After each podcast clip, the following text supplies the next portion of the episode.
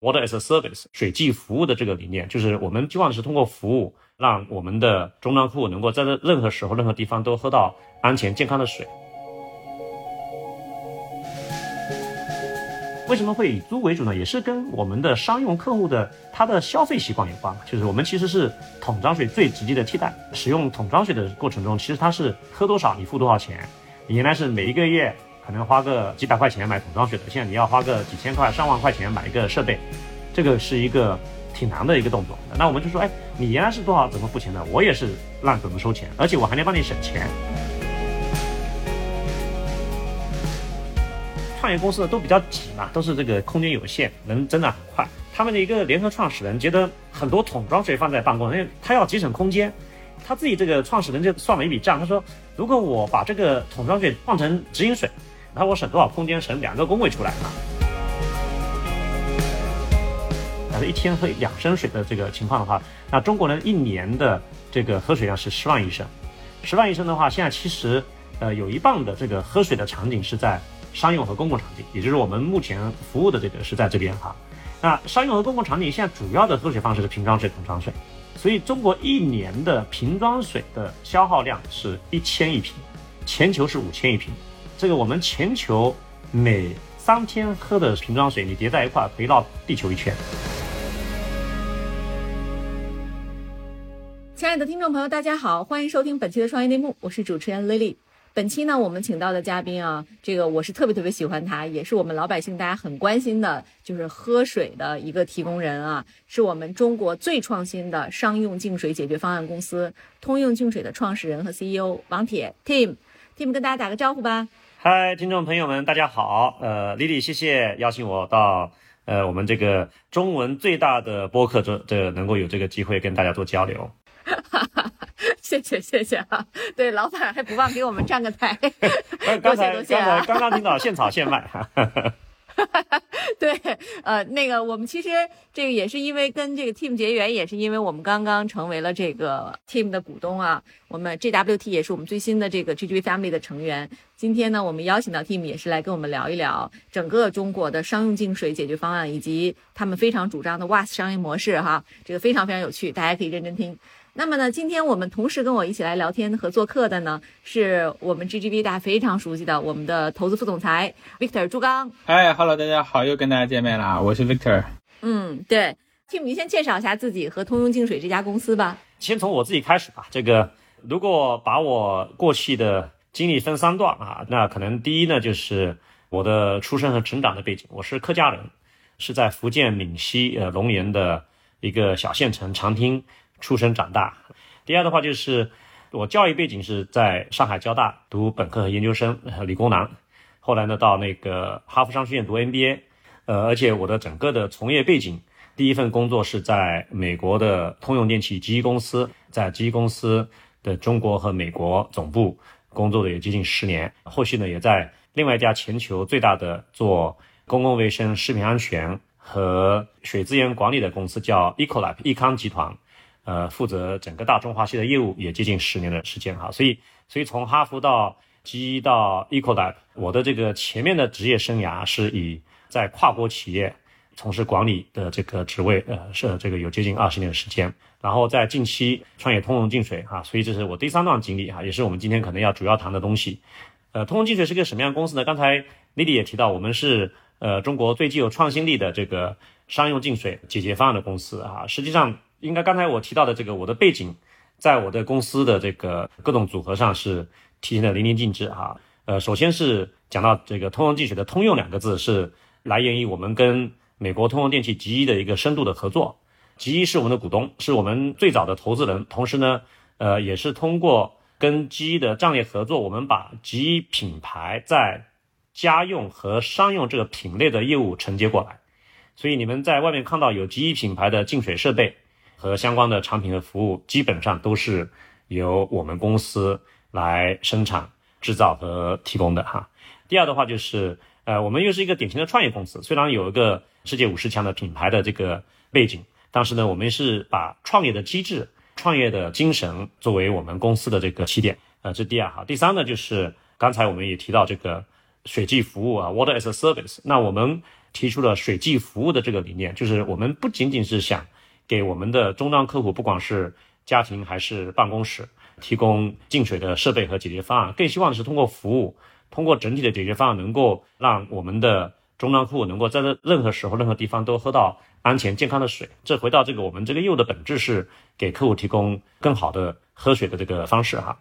嗯，哎，对，其实我是去过同仁净水办公室的啊，在疫情前，我觉得 Team 可以再给我们展开讲讲啊。我觉得他刚才其实说的太谦虚了，因为我之前对净饮啊、饮水啊这个领域，我觉得我是了解的，去了之后发现我根本不了解，我不知道饮水机可以这么好玩。比如他们的这个商用的这个方案里边啊，是目前我们是以租代售的，对吧？对，啊，以对，然后我们个人的可以销售，对然后呢，我在这个 Team 他们办公室，他给我就演示了他们净化过的水。比如说你你在上面一个直饮的水龙头，你打开之后一洗手，发现手滑滑的。Team 当然可以跟我们再稍后分享一下了，啊就是那个水是经过净化之后哈，就是手感都非常不同，而且那个水龙头拧开，我们就可以直接喝，拿个小杯子就能接。最神奇的是，在他们的 pantry 里边，我见到了一台机器，打开那个水龙头出的是气泡水。对，对，就是我印象特别深刻。我走的时候，Tim 送了我一个那个保温杯，呃，然后我就把那个保温杯里接满了那个气泡水，哈，冰冰凉凉一整天。我到后来再也没喝过那么好喝的气泡水，我就特别特别棒。Tim，要不给我们再讲讲吧？因为我再讲，我口水快下来了。你给我们讲讲，就现在我们具体有哪些饮水产品，商用的和民用的？我们相信很多消费者啊，或多少接触过各种各样的净水产品，不管是净水设备还是喝瓶装水、桶装水，可能对净水这个事情啊，可能还不是特别了解。然后我想先呃花一点点时间讲一下我们的这个市政自来水为什么要通过净化来喝或者洗。首先我想强调一点，就是大部分的市政自来水是安全的。其实我们整个中国的市政自来水的这个不管基础设施还是水质都是安全的哈。但为什么要做净化呢？其实因为跟市政自来水一些为保证安全的它做的一些处理有关哈。因为从我们的市政水源到家庭会经过几十公里甚至上百公里的管道啊，这管道的话。它为了确保这个水在流动过程中不会有微生物的这个滋生，所以它水里都会有放行力的这个消毒剂哈。这个消毒剂呢会抑制细菌的滋生，但是呢，当你在喝的时候呢，会有两个问题。一个呢就是口感不好，像我刚开始从我老家农村出来到上海的时候，第一个感觉就是，哎，上海的水的这个漂白粉味道怎么这么重哈？其实这个就是行力消毒剂。在水里的这个味道哈，嗯，呃，那首先第一步，这个要把这个行力消毒剂给过滤掉哈，通过过滤技术哈，为什么呢？要过滤呢？一方面口味不好，第二部分呢，这个行力的消毒剂如果跟水里的有机物发生反应，会出现这个带致癌的物质哈，这也是一个很重要的原因哈，所以要把这个做过滤再来来喝水。国外的大部分的过滤都是其实是过滤这个消毒剂的呃原因哈。那第二的话，中国目前百分之六十的水源是一个中度和高硬度的水。什么叫中高硬度水？其实这最简单就是你们北京，如果你把自来水用锅烧开，然后去喝的话，白开水，你会发现上面会飘着一层白白的东西。白白的东西什么东西呢？就是水里的钙镁离子，在烧过之后呢会结构。那这个水的硬度本身对于喝没问题，但于对于你洗，比如洗澡、呃洗头，包括洗衣服。甚至对你的家用电器会有伤害，因为它会结构之后会影响你的热效力哈。那往往你看北方的，如果用市政自来水洗澡的话，你头发的梳理特别难，因为会打结，而且是对皮肤不是特别舒服。那我们这个时候要把这个水的软化，所以刚才丽丽你提到的，在我们那边软化过的水会滑滑的，其实就是把钙镁离子置换出来啊。所以其实这个我们周围的看起来很简单的这个水啊，其实有这么多的这个小的知识。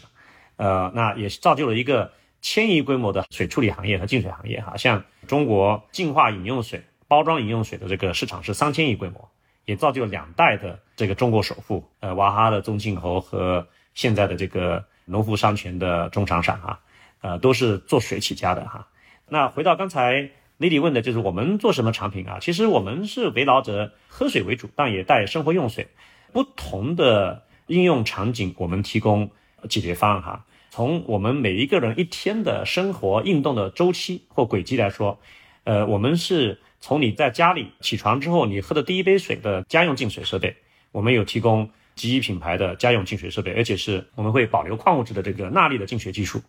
呃，然后呢，如果你出门，像我是有晨跑的习惯，那晨跑习惯如果沿着这个外滩也有呃我原来公司现在我们也提供的这种在户外的这个直饮水平台的这个呃这个喝水。然后如果送小孩去学校，我们呃也有提供在学校校园用的小学、中学、大学不同的这个呃学校这个应用场景的这个学生的这个直饮水这个解决方案哈。啊，如果你到呃喜欢喝咖啡的这个这个路过这个星巴克或者是咖啡厅，它的里面的这个咖啡和茶对水质的要求是特别高，它对水里的矿物质有严格的规定哈。那我们也有为这种餐厅咖啡茶饮提供的这个净水设备和呃这个服务以及各种解决方案哈。那如果你再到办公室，那我们这是我们一个很重要的一个场景，就办公室用的这个呃也可以通过直饮水设备来替代桶装水。获得更好的这个喝水体验哈。刚才李李提到，就是我们目前是中国第一家可以为办公室提供净化过的常温水、开水和冰水和冰气泡水，整个所有的你想要喝的不同的水的这个解决方案哈。然后你在这个机场各种公共场景喝到直饮水设备的提供的这个精水，那回家呃准备洗一个热水澡，那我们用软刚才讲的这个软水设备能帮你的水软化。给你最好的这个洗澡体验，所以从早到晚，基本上每一个应用场景你能想到的要喝水的、要用水的地方，我们都呃能够提供相关的产品和解决方案哈。所以我们有个口号是让健康好水无处不在，Healthy water anytime any place。嗯，我上次去的时候，Tim 就跟我说，因为我刚刚焗了头发，然后那个头发呢掉色了。我还跟他开玩笑，我说我原来焗的是一个奶奶灰，结果掉成了黄色。然后 Tim 就说：“他说那是因为你的水不好，他说你应该，对，用我们的水。他说你这个焗油啊就能维持很长时间，它不会掉这么快，水太硬了。”对，是那个我是我是很有感触啊，因为我们家其实基本上有好几台饮水机，就是像有桌面的那种的快速的免安装的，还有家里厨下的这种的，都是有比较大需求，因为家里有老人和小孩嘛。然后我们说到这儿呢，其实就挺感慨，因为你看，其实我们要是去欧洲的话，你看欧洲包括日本这些发达国家呀，你去它的公园或者景点，到处都有那种就是像一个就直饮机那样的一个东西哈，扭开水龙头，你就看到有游客拿着水杯在接水。对，但是在我们中国的公园里，其实是很少的。这个我也想问问，就 Tim，你觉得这是一个什么原因？就是老百姓的饮水习惯问题吗？还是咱们的基建问题？为什么在中国我们看不到这么多直饮机呢？呃，可能还是一个发展的这个阶段哈。首先，如果你现在看机场，现在机场都有直饮水设备，你看到这个机场直饮水设备旁边都有人排队去打水哈。这种公共场景，比如说我刚才讲的这个跑步道、公园，呃，在国外的话，欧美都是呃，尤其美国这边啊，都是有直饮水设备。来做呃净化哈，那在中国的话，我们这方面的投入还比较少。其实我们通文净水有一个呃，目前在做几个产品的呃技术上的一些突破和研究，就希望能够在公共场景里能够解决在公共场景可以放心能够喝水的这个呃应用场景。那这个有几个基本条件哈，第一呢，当然就是你要有通水通电的地方，但是呢，很多地方没法通水通电，所以我们在研究是无水源和呃用太阳能的形式来做。这个净化的这个技术哈，第二的话就是所有的净水设备，公共饮水最核心的是安全，其中包括呃我们在研究的这种 UVC 的这个杀菌哈，就是呃确保这个每一滴水的这个安全哈。那第三呢就是这个服务哈，因为涉及到这个公共饮水设备的都是定期要做例行的更换和水质的检测。我们中国之所以这方面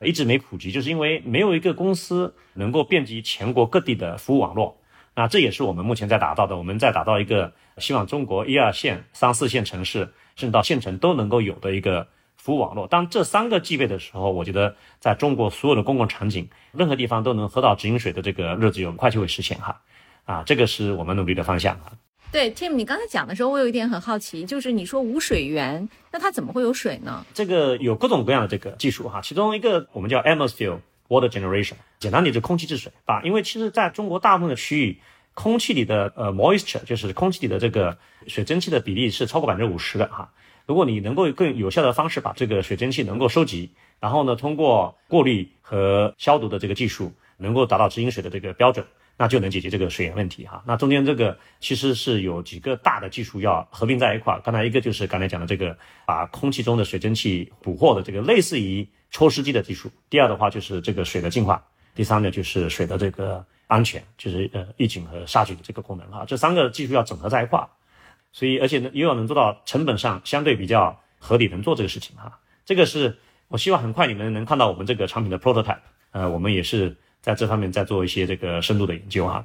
哎呦，这太期待了啊！这太有意思了。其实刚才 Tim 讲了半天，我理解啊，就是和传统的这个生产水的厂商，或者是生产这个净水机的厂商比起来，通用净水呢，不仅仅是提供设备。更多的呢是为客户提供全方位的饮水服务啊，是，也就是其实在一开始的时候，Team 就提叫 WAS 嘛，嗯，就是 Water as a Service，对吧？水级服务，这是一种商业模式。你要不要给我们讲一讲，就是你是怎么有这样的一个想法，当时做这样的一个商业模式的呢？为什么是在商用中租和售同时存在，而不是以销售为主？我想听听这个逻辑。首先，我觉得任何的商业的本质还是回到最底层的。这个用户需求，呃，我们的很多友商在呃，尤其是传统的做电器或者做设备制造的公司，他们的想法就是我们怎么做好一个更好的这个设备，然后呢，能够把它怎么卖好，卖好之后怎么去卖耗材，这是大部分人的从一开始，因为是跟他的这个行业的传统和习惯相关，来达成的一个惯性思维哈。但忘记了，其实本质上客户买这些设备。的本质的目的是为了能够在任何时候、任何地方喝到安全和健康的水。呃，这个净水设备往往最大的问题不在于产品，而是在于服务啊。因为你这个设备要定期要做维护，你水质要这个不断的去检查，呃，确保这个水质的这个安全哈。所以在这个行业最初在创业阶段，我们也做了很多的客户调查哈，发现客户对我们这个行业最大的诟病其实是服务哈。嗯，所以我们在一开始就是说，OK，我们。呃，要把我们的整个商业模式要围绕这个服务来打造我们的差异化，啊，这是第一点。第二点的话，这个水季服务，呃，我们一个很大的一个特点，除了这个服务的属性之外，就是一个我们叫订阅制的一个模式哈，subscription model 哈。什么叫订阅制模式呢？就是两种，一种就是假设你要租，那我可以设备按天或者按年或者按月的这个呃形式来租给你，你你按照你使用时间来来付钱。然后呢，当你也可以买，买完之后呢，我们呃也会给你提供定期的服务包的形式，就有点像我们买剃刀刀片的这种商业模式哈。当然以租为主，那为什么会以租为主呢？也是跟我们的商用客户的他的消费习惯有关哈。因为我们主要的这个竞争的这个对手其实不是我的友商做净水设备的，更多的是那些提供桶装水和瓶装水来在商用领域里使用的这些我们的临近行业吧。就是我们其实是。桶装水最直接的替代，那我们的客户在使用桶装水的过程中，其实他是 pay as you go，就是你相当于是你喝多少你付多少钱。所以如果你要让他接受直饮水设备，你可能原来是每一个月可能花个几百块钱买桶装水的，现在你要花个几千块、上万块钱买一个设备，那他改变他整个是消费习惯，这个是一个挺难的一个动作。那我们就说，哎，你原来是多少怎么付钱的？我也是让怎么收钱，而且我还能帮你省钱。你原来比如一个公司一年你一百个人的这个公司的办公室花在这个买桶装水、瓶装水上可能两到三万块钱，当用我的直饮水解决方案，而且能够喝冰水、冰气泡水，我可能就一万多块钱，能够帮你省钱。然后呢，而且你是每个月或者每季度或者每年来付，这个时候呢，跟他的正常的消费习惯直接相关哈。这也是我们做这个事情就整个商业模式上的一个很关键点，就是来切合客户的使用习惯、消费习惯和采购习惯。来打造我们的商业模式哈，所以我们把这个整个的商业模式组合在一块儿，我们的设备加耗材加订阅制模式，再加这个我们的服务，现在而且越来越多的是我们设备都是智能化产品，带 IOT 和 AI 智能化，能够给客户更好的喝水体验和更好的服务。这个整个组合在一块，我把这个商业模式定义成这个 Water as a Service，呃，这个 WAS，其实也是想强调这个服务的属性和这种订阅制的这个 ongoing 的一个这个长期的。稳定的这个现金流的模式哈，嗯，哎，对我也想问问您，就是从呃，您有没有算过这个账？比如说，对于一家啊，像 GGV 这样规模，比如说我们有一百人的一个公司，然后在一间办公室里，然后我们用租和用桶装水，这个什么时候它的成本能够达到一个就是这个打平？然后哪一种长期看下来哪一种更省钱？一百个人肯定是呃用直饮水的租赁最省钱，呃，我们算过十个人以上的办公室。基本上做直饮水设备就会比喝桶装水、瓶装水省钱啊！我这里就简单一个财务的一个这个小模型哈，就是正常办公室一人可能喝一升的水，然后呢，我们桶装水的话基本上是一块钱一升，呃，有些是贵一点，有些便宜一点哈，所以就是说一百个人一天可能是在喝水的成本是一百块钱左右，一年两百五十天在办公室时间就两万五千块钱一百个人，然后用我们的直饮水设备大概能够三台左右就能够满足需求。然后我们的直饮水设备根据你要的功能，有些是要制冷，有些要冰气泡冰水，对吧？有些是常温水加热水，根据不同的需求，我们的租赁成本大概，呃，一台在四千块到五千块钱左右，当然也有贵的，高档的呃贵一点的，也有便宜一点的哈。就是那这时候三台大概就是在一万到一万五之间，就是我们能够给客户带来直接的这个成本节省大概百分之三十到五十，还有更多的一些客户体验，比如说桶装水最大的问题是。早上用水高峰，但因为中国人喜欢喝开水或者喝温水，然后去桶装水器接温水的时候，接开水的时候，你前面三个人接完，后面的就得等了，因为它的水这个热水 凉的了。哎，对，因为它的热档就是一点五升，加水至少要三到五分钟，你等半天才有这个热水哈，所以早上要到办公室抢水去哈。那用我们的直饮水的话，我们的能够连续出三十到五十杯的九十度以上的开水。所以就不用排队了啊，所以这也是另外一个这个这个用水体验的这个提高。那呃，丽丽你提到这个冰气泡水，现在年轻人越来越喜欢喝冰水、冰气泡水。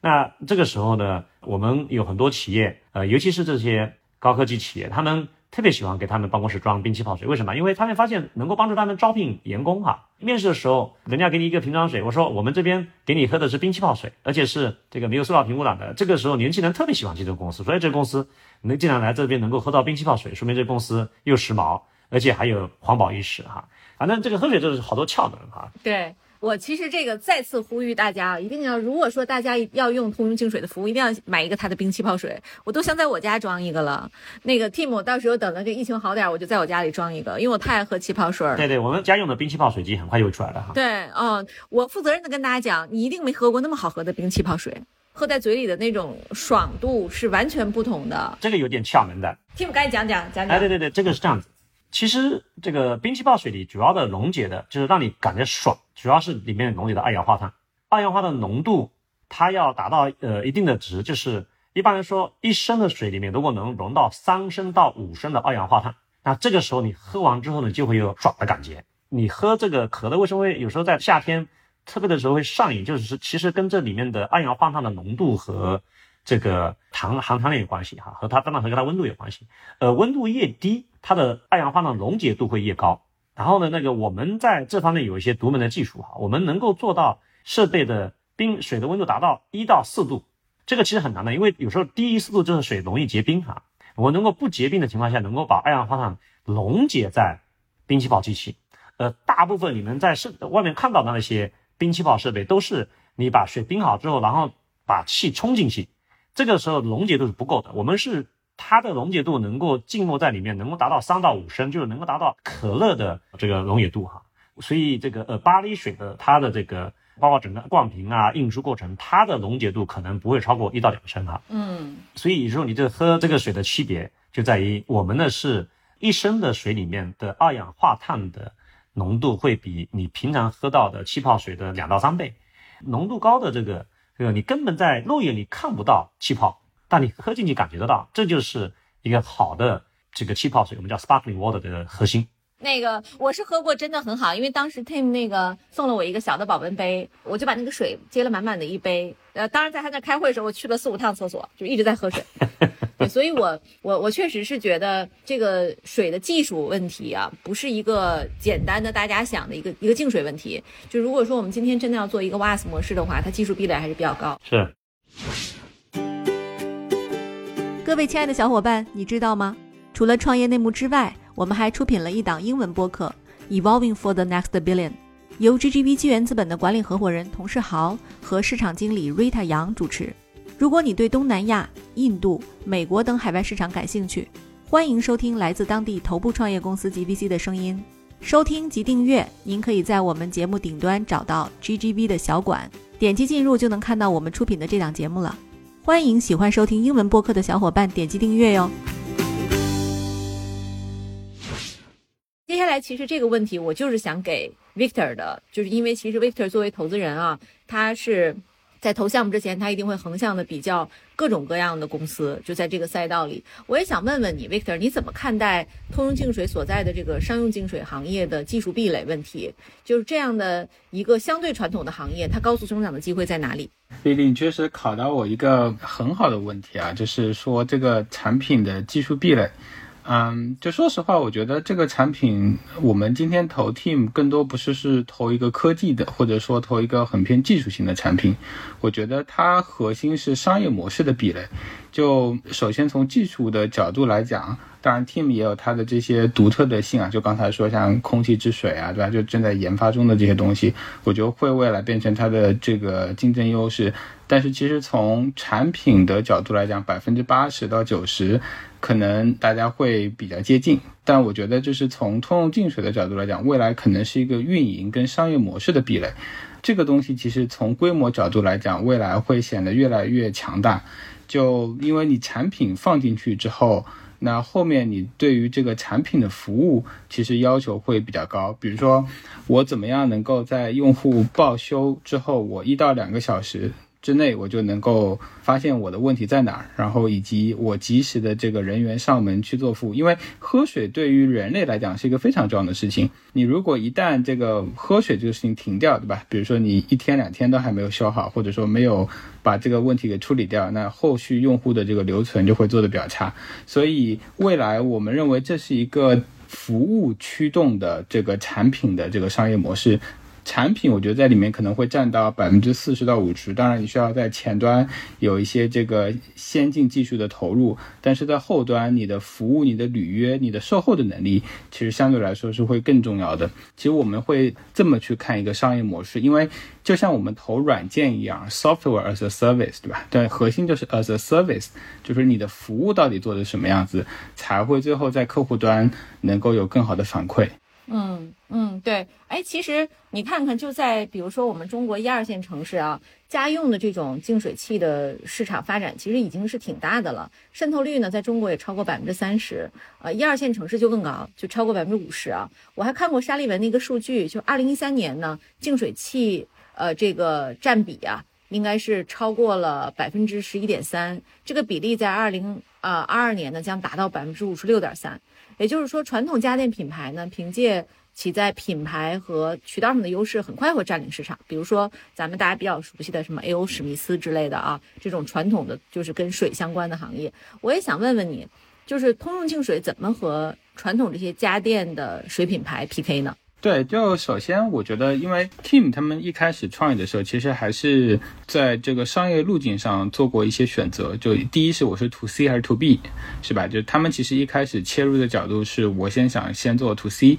啊，就是放在家里的或者厨下的给 C 端用的这个产品。那确实像丽丽您刚才说的，C 端其实是一个这个竞争相对来说会比较的这个激烈。那大家在今天这个商业环境来讲去做 marketing 啊，在营销端的。这个投入。可能会更大，对吧？那今天我们作为一个创业公司，嗯，team 他们在做了半年之后，其实会发现 C 端其实不是一个特别特别好的切入点啊，因为这个对创业公司来讲，在 C 端其实竞争优势不是特别，就像你刚才说，有大量的这个品牌，对吧？对，像美的啊什么的一堆，所以在这端其实你要去建立一个品牌的这个认知是相对比较难的进去，所以他们在做了半年之后就想清楚这个问题，然后公司基本上大量的资源都投入做 B 端。去做租赁这个事儿，那 B 端来讲，就像我刚才说的，那你怎么去取胜？其实就是产品销售跟客户成功，其实跟我们投的很多 To B 的公司的这个呃成功路径是很相像的。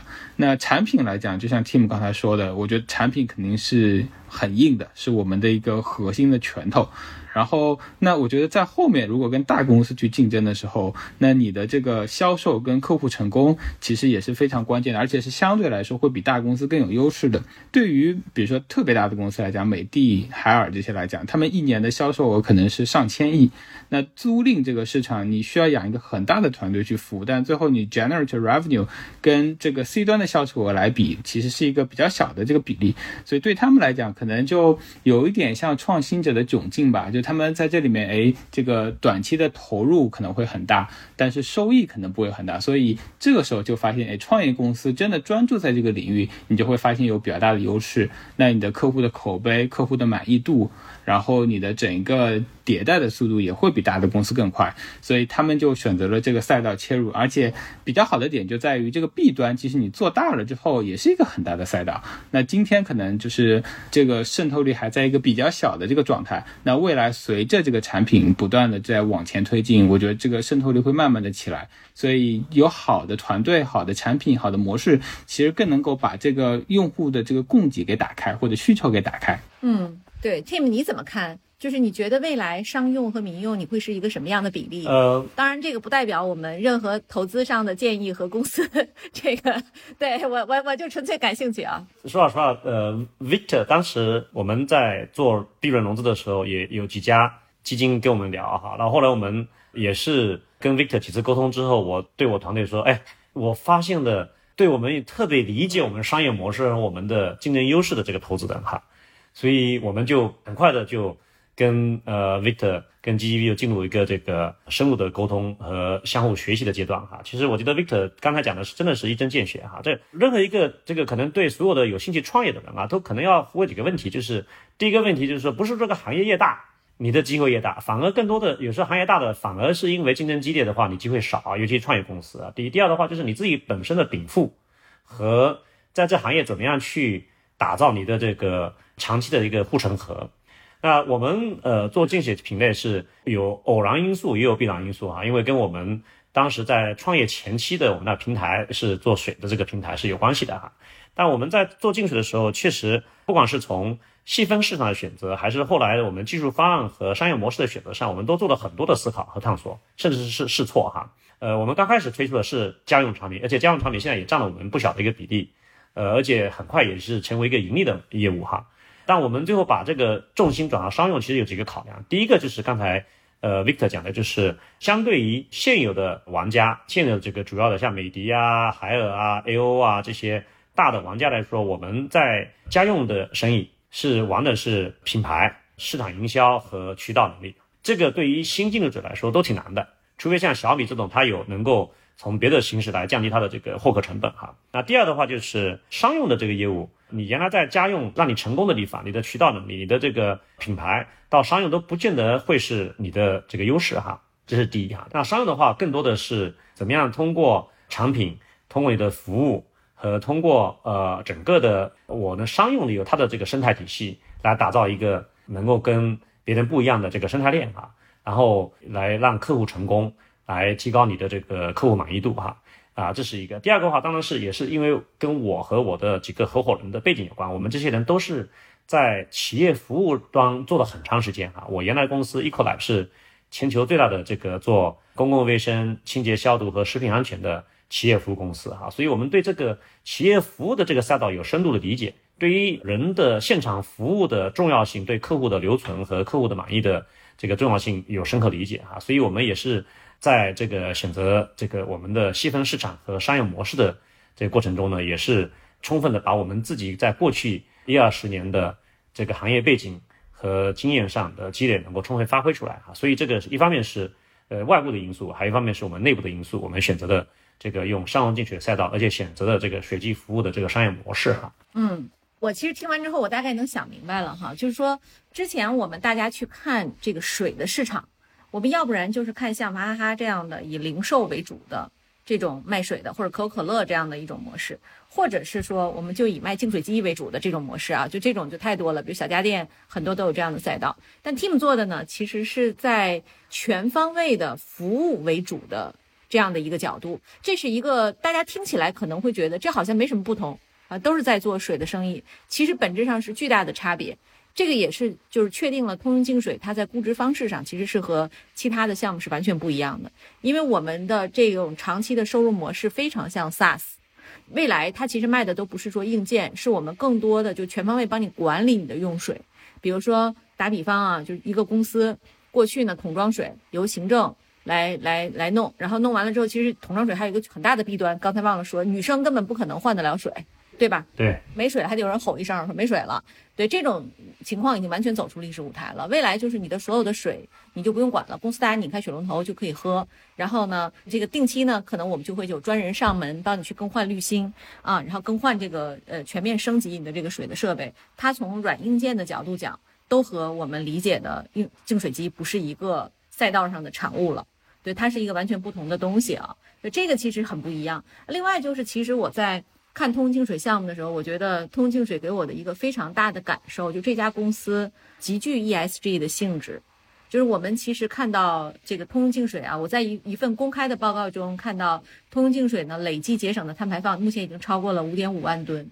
啊，哎，要不然 Tim 你给我们讲讲吧，就是这个数据是怎么由来的？未来这个 ESG 这一块你们有什么布局？还是回到我们公司在创业的一个最基础的这个呃发心吧。呃，我算是打工打到一定程度出来创业哈，所以当时我就想，我一定要做的事情呢，不是只是一个能赚钱的生意。当时我们选择这个商用直饮水这个赛道，其实也是考虑到，就是其实中国人大家真的这个每个人假设一天喝两升水的这个情况的话，那中国人一年的这个喝水量是十万一升，十万一升的话，现在其实呃有一半的这个这个喝水的场景是在商用和公共场景，也就是我们目前服务的这个是在这边哈。那商用和公共场景现在主要的喝水方式是什么？基本上是瓶装水、桶装水。所以中国一年的瓶装水的消耗量是一千亿瓶，全球是五千亿瓶。那这个我们全球每三天喝的瓶装水，你叠在一块可以绕地球一圈。我们一年喝的水可以搭从地球到太阳一半的距离，就是我们两年喝的水可以搭地球到太阳的整个的这个一个塑料瓶的桥梁啊。呃这个塑料瓶的话，它有两个大的这个环境的这个影响啊。第一呢，就是塑料瓶本身它的这个这个回收率很低，全球的回收率这个不高于百分之十四，也要有百分之八十六的这个塑料瓶会随着我们抛弃到垃圾、到填埋或者是到海洋里面，呃，最后成为微塑料，呃，进入重新回到我们的这个食物链哈，这是第一哈，这是这个塑料垃圾带来的污染哈。第二的话就是，其实它从这工厂里的这个进化到灌装，然后再运输再到消费，它其实是有很大的碳足迹、碳排放哈。呃，这个呃，美国的 EPA 做过一个跟踪，基本上一个五百毫升的瓶装水，从这个塑料，呃，到塑料瓶，到罐装，到运输，到消耗，基本上它的碳足迹是一百一十克。那这一百一十克什么概念呢？呃，相当于是如果我们一个人每天喝两到三瓶的这个瓶装水，然后喝一年，我们产生的碳足迹够你从上海飞北京一趟飞机的这个碳排放。也就是说，这个我们做这个直饮水，除了他刚才讲的那些这个业务模式和这个呃这个水机模式的这种类 SaaS 的这个呃收益的话，呃还有很重要就是我们通过直饮水普及，能够比较大的程度的减少大家对这种一次性塑料瓶的这个使用的依赖。通过减少一次性塑料瓶的使用呢，能够减少塑料垃圾的产生和碳排放啊。我们现在目前在这个市场已经有商用的两万多台，家用的就有接近十万台的这个设备。投放啊我们商用设备一台的设备，基本上每年可以带来的，刚才讲的这个呃这个碳足迹的减少，大概是三万到呃六万吨，根据你不同的这个使用哈，所以呃基本上每年的我们碳足迹的这个排放是在在五万到六万吨的这个减少哈。然后我们给自己定了一个小目标，希望五年之内能够在中国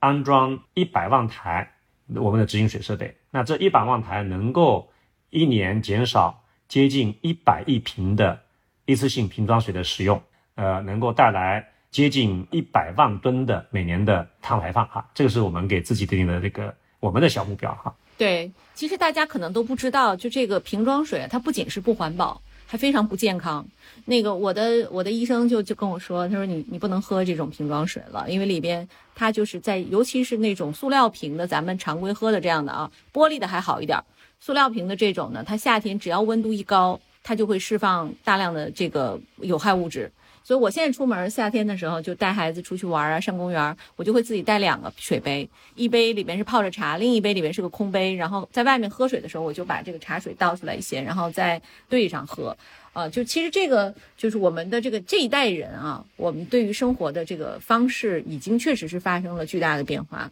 因为我们其实已经意识到了环保的问题、碳排放的问题。随着这个咱们全球大家对这个问题的越来越重视哈，我也相信就是 Tim 的这个呃 ESG 的这一块的布局是非常非常有价值的。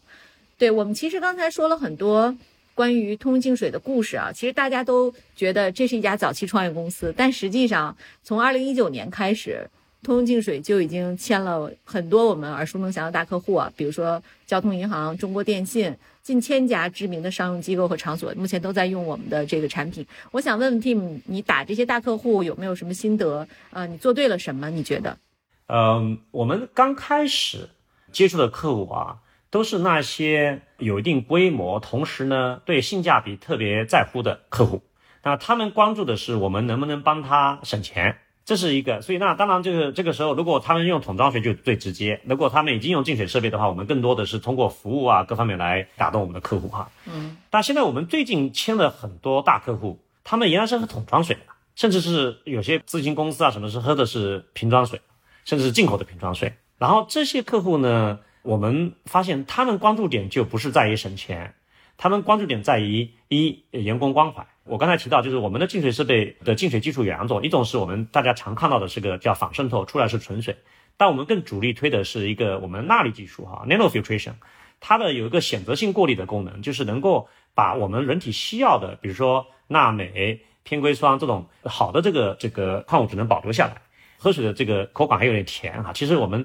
过滤技术跟那个农夫山泉。他们在工厂里生产的这个包装饮用水的这个呃 nano 钠离技术是一个呃同源的技术，只是我们把它用在家用和商用这个领域哈。那这个时候呢，就是发现员工喝这个水，他们能够一更好的喝水体验，更安全，因为这个限制直饮的水，呃，没有刚才刚才丽丽提到这个各种塑料这个带来的一些这个危害。桶装水呢，也有很多微生物滋生的个这个问题哈，所以这是一个更好的员工关怀，是一个这些企业刚才这中高端客户在关心的。第二的话。就刚才讲的 ESG 哈，当我们跟他讲这个整个我们呃能够帮助他省多少碳排放，节省多少塑料垃圾的这个产生，这些企业都是呃，尤其企业领导人，你越高层越关心的东西。哎，他说，哎，想不到我选择合适的喝水方式，竟然还有这么多 ESG 的这个益处哈。所以，我们确确实发现这个我们的这些客户，当我们去跟这些高端客户去沟通的时候，呃，包括我们的国企，他们有对社会责任这一块的这个影响，甚至会超过。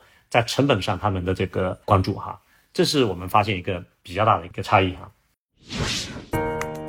嗨，各位小伙伴，告诉你一件很重要的事情：创业内幕的听众群已经开通喽。在这里，你可以和我们直接沟通，也可以第一时间了解到 GGV 纪元资本线下活动的动态，近距离聆听投资人的独特见解，并且结交其他互联网圈子的小伙伴呢。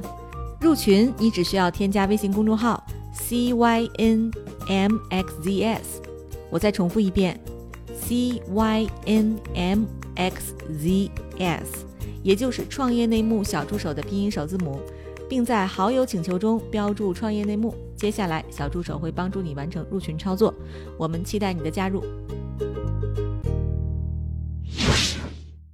Victor，我想问问，就是当时我们投资通用净水的时候，你有做过滴滴吗？就是他们当时有多少大客户，你还记得吗？其实，通用净水就是这个品类，呃，是我特别想投的一个方向。就说实话，就是我在去见 Team 之前的一天晚上，我正好掏了一千五还是两千块钱，我忘了，就是换了这个我们家的这个滤芯。当时我就觉得这个。生意太好了，就是啥也不用做，对吧？而且我得每年都换呀，因为你对于水这个事情，你的要求很高，对吧？所以，我我其实是 top down 在我脑子里是有这个想法，我得投一个跟净水相关的公司。然后第二天我就去见了 team，然后见完之后就是哇，这个公司就是 exactly 我应该投的项目。然后我很快，我我基本上见完之后，第二天吧还是第三天，我就约了我们合伙人，然后再下一周我就安排了投委会。这可能是我所有项目里面速度最快的，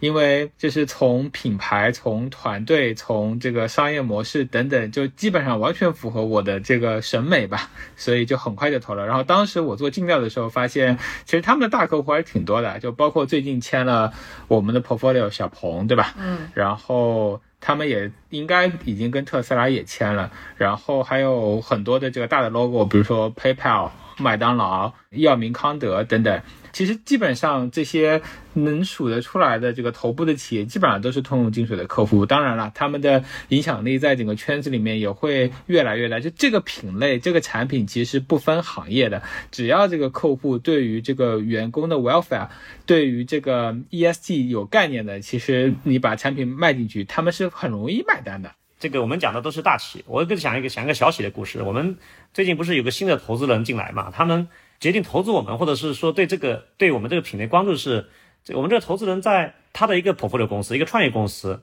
那么开会的时候，发现哎，他们公司装了一个我们的这个吉利品牌的直饮水设备哈。他当时就很好奇，刚好他在之前跟我聊过哈，他就问他说：“你们怎么会选择吉利的？是谁推荐你们？”他说：“我也没选择，没有去谁找我推荐，就是说他们的一个联合创始人觉得他们这个公司的很多桶装水放在办公，因为因为创业公司呢都比较挤嘛，都是这个空间有限，能增长很快，他要节省空间，他自己这个创始人就自己搞了一个算了一笔账，他说如果我把这个桶装水换成这个直饮水。”然后我能够省多少多少空间？他还不是想着省桶装水的成本，他说我省多少空间，省两个工位出来哈。然后他一再看，哎，这个时候呢，刚好就是他的这个另外一个朋友的公司用的装了我们机器，然后他就直接就找到我们来装了这个设备哈。因为这个故事，然后我们那个呃这个新的投资人就决定，哎，这个生意是好生意，不仅能够帮他省钱，能够让员工喝到水，而且还能省空间哈。所以每一个企业他在决定选用我们的产品和服务的这个原因都不一样哈，到最终都。呃，回到一个一个就是能够达到他的一些自己本身企业的诉求哈。嗯，对，哎呦，我我觉得 Tim 你说的太好了，我这这简直就是刚需。你知道 这个疫情啊，就上海大家都知道，这个这个上海人民在疫情期间其实是呃为抗疫做出了巨大贡献的，很多都被封在家里了。然后我们北京呢，就是刚开始就是爆出来说有几例的时候，大家就开始囤物资。我们家邻居啊，有一天我眼睁睁的看着他从车上搬下来五十桶水。就是你知道这两口子累成什么样了？就山姆那个最大桶的那个水，他们买了五十瓶啊。然后我就在想，他们两个是怎么在山姆辛辛苦苦的从那个货架上搬到他的车上，然后再从车上推到了他的地库，然后再上了车，再搬到他们家里，就是真的五十桶啊。然后那个时候呢，其实我就真的非常感慨，我觉得其实中国。就是整个无论是民用还是商用哈，我们离喝到好水、生活品质的要求是有巨大的这个这个渗透率还远远没有到，这个市场潜力真的是非常非常大。所以这里边呢，也欢迎就是如果大家对通净水感兴趣的一些呃，我们接下来的 PEVC 的朋友哈，也可以来联系 Victor 或者是联系 Tim。Tim 当然非常好找，他是我们业界非常有名的这个连续创业者，所以大家如果有兴趣的话，也可以来跟他们聊一聊，真的非常非常有趣啊。然后。呃，除此之外呢，其实最后其实我们讲了很多啊，就是大家对通净水的产品，然后对于它呃整个这个大市场，其实都有了非常清楚的认知。那 Tim，你们公司还招人吗？就现在有什么职位，然后在哪里能找到？哎，我们求贤若渴，呃，我们一直是在寻找志同道合的创业伙伴加入哈，尤其是像对社会有积极的影响。让自己家人对你做的事情骄傲的这些人士来一起加入我们创业团队哈。其实最好的找我们，因为我们在大的招聘网站都会有这 posting，而且我们目前在宁波杭州湾新区在做一个呃我们全球的研发和制造基地，那边也在招人哈。我们也在朋友圈发招聘广告哈。所以最好的这个方法的话，一呢就到我们的这个公众号去了解我们，直接可以跟我们呃联系，还有一些招聘网站。当然如果有想直接找我或者找。这个通过 GTV 来跟我们联系也可以哈，就是只要你有心，一定找得到我们。好，好，就是大家也欢迎大家积极的这个投简历啊，加入通用净水这样一家非常有趣的未来的伟大公司。好，感谢大家收听本期的节目啊，也欢迎大家积极在喜马拉雅、小宇宙以及各大的这个播客平台积极留言。我们呢要抽出五位听友，送出我刚才一直安利的通用净水的保温杯啊，这是我用过最好用的保温杯，使用概率最高。我收到过 portfolio 至少有五六十个吧，各种各样的保温杯啊。但通用净水现在是我不离手的，所以也欢迎大家积极的转发评论，我们争取能够拿到这个 team 送的小礼物。好，谢谢大家，我们下期再见。哎，谢谢大家，拜拜，再见。